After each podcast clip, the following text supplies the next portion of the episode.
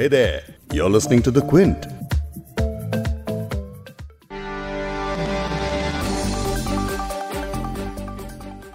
में राष्ट्रपति चुनाव की तैयारी जोरों पर है।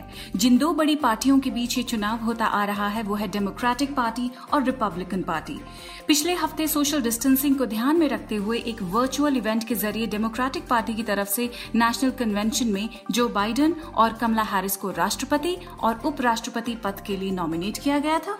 लेकिन 24 से 27 अगस्त के बीच राष्ट्रपति डोनाल्ड ट्रंप की रिपब्लिकन पार्टी ने भी नेशनल कन्वेंशन रखी, जिसके पहले ही दिन अमेरिका के नॉर्थ कैरोलिना के शार्लॉट में 300 से ज़्यादा डेलीगेट्स जमा हुए और दूसरे दिन वॉशिंगटन डीसी में इस कन्वेंशन में बाकायदा ऑडियंस की भीड़ भी दिखी।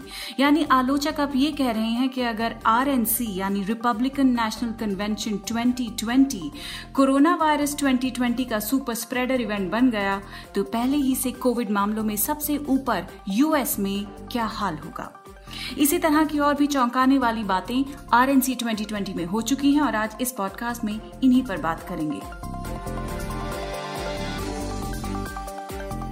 क्विंट, हिंदी पर आप सुन रहे हैं बिग स्टोरी हिंदी, मैं हूँ फबीहा सैयद। आज पॉडकास्ट में आपको सुनाएँगे कि कन्वेंशन में US first lady Melania Trump ने क्या कहा।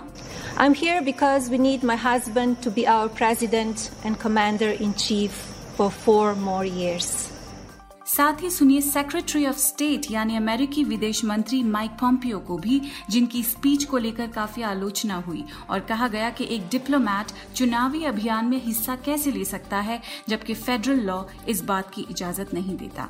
इसके अलावा और भी कई रिपब्लिकन नेताओं और ट्रंप के समर्थन में एक डेमोक्रेटिक नेता के भाषण के हिस्से भी आगे पॉडकास्ट में सुनाऊँगी, लेकिन पहले कन्वेंशन की बड़ी बातें।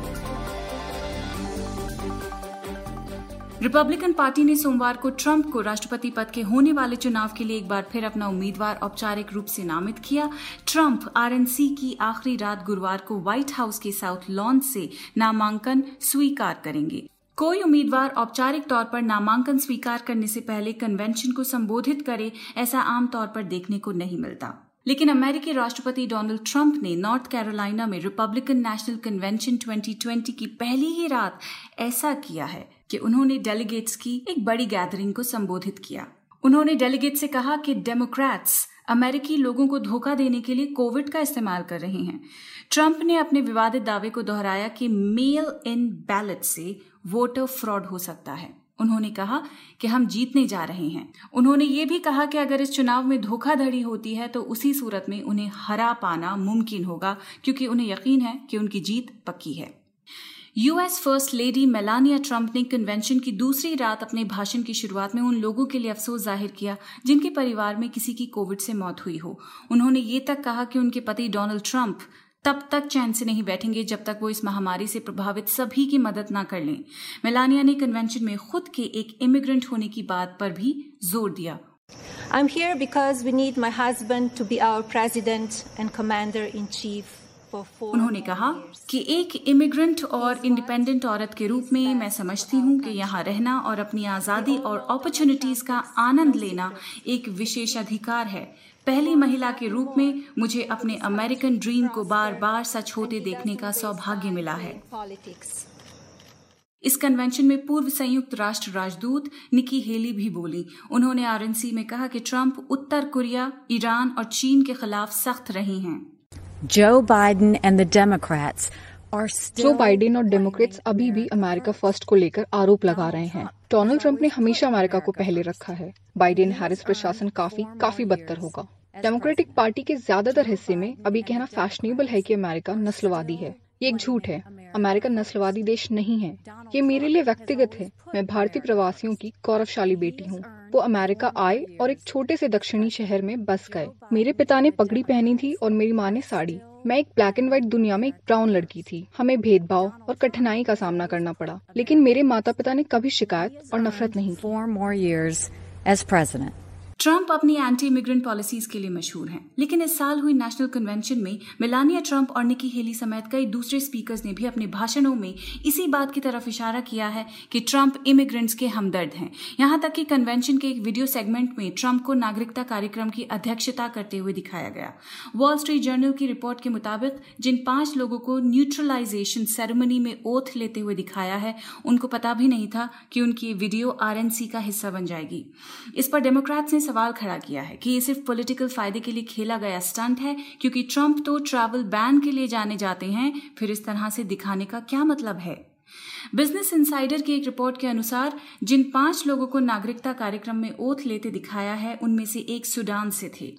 सूडान 2017 की उन बैंड कंट्रीज़ की लिस्ट में था जहाँ से लोगों के अमेरिका में आने पर प्रतिबंध लगाया गया था। और ये दरअसल 2016 में इलेक्शन कैंपेन के दौरान किया हुआ वायदा था कि मुस्लिम देश जैसे Iran, Iraq, Libya, Somalia, Sudan, Syria और यमन से लोगों को अमेरिका में आने नहीं दिया जाएगा। कोरोना वायरस से लेकर अश्वेत जॉर्ज फ्लॉयड की पुलिस हिंसा में मौत तक। जिस तरह डोनाल्ड ट्रंप ने इन इश्यूज़ को हैंडल किया है उस पर ट्रंप की काफ़ी आलोचना होती आई है। लेकिन नेशनल कन्वेंशन पर कई अश्वेत लोगों ने ट्रंप की तारीफ़ की जिनमें जॉर्जिया के डेमोक्रेटिक नेता वर्निन जोन्स शामिल थे। उन्होंने राष्ट्रपति ट्रंप की अश्वेत समुदाय के प्रति प्रतिबद्धता की सराहना की। उन्होंने कहा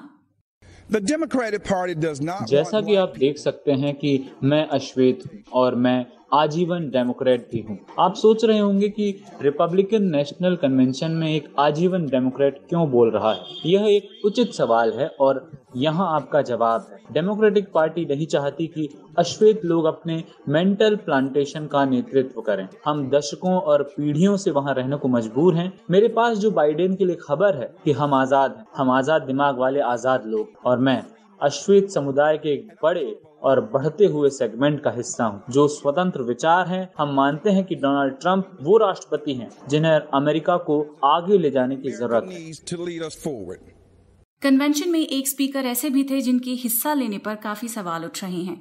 वो है secretary of state Mike Pompeo जिन्होंने चार मिनट का अपना एड्रेस टेप किया और जेरूसलम से साझा किया जो आरएनसी के दूसरे दिन दिखाया गया।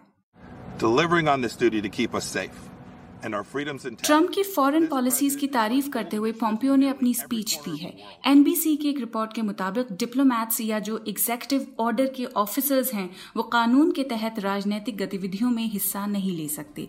यहाँ तक कि 1936 का हैच एक्ट भी फेडरल ऑफिसर्स को पॉलिटिकल कैंपेन्स में हिस्सा लेने से रोकता है। माइक पोम्पियो की स्पीच पर फ़िलहाल हाउस फॉरेन अफेयर्स कमेटी के एक सब पैनल की निगरानी में कार्रवाई हो रही है। अमेरिका में जनरल इलेक्शंस तीन नवंबर को होंगे, लेकिन उससे पहले डिबेट शुरू होने जा रहे हैं, जिसमें पहला प्रेसिडेंशियल डिबेट उनतीस सितंबर को होगा।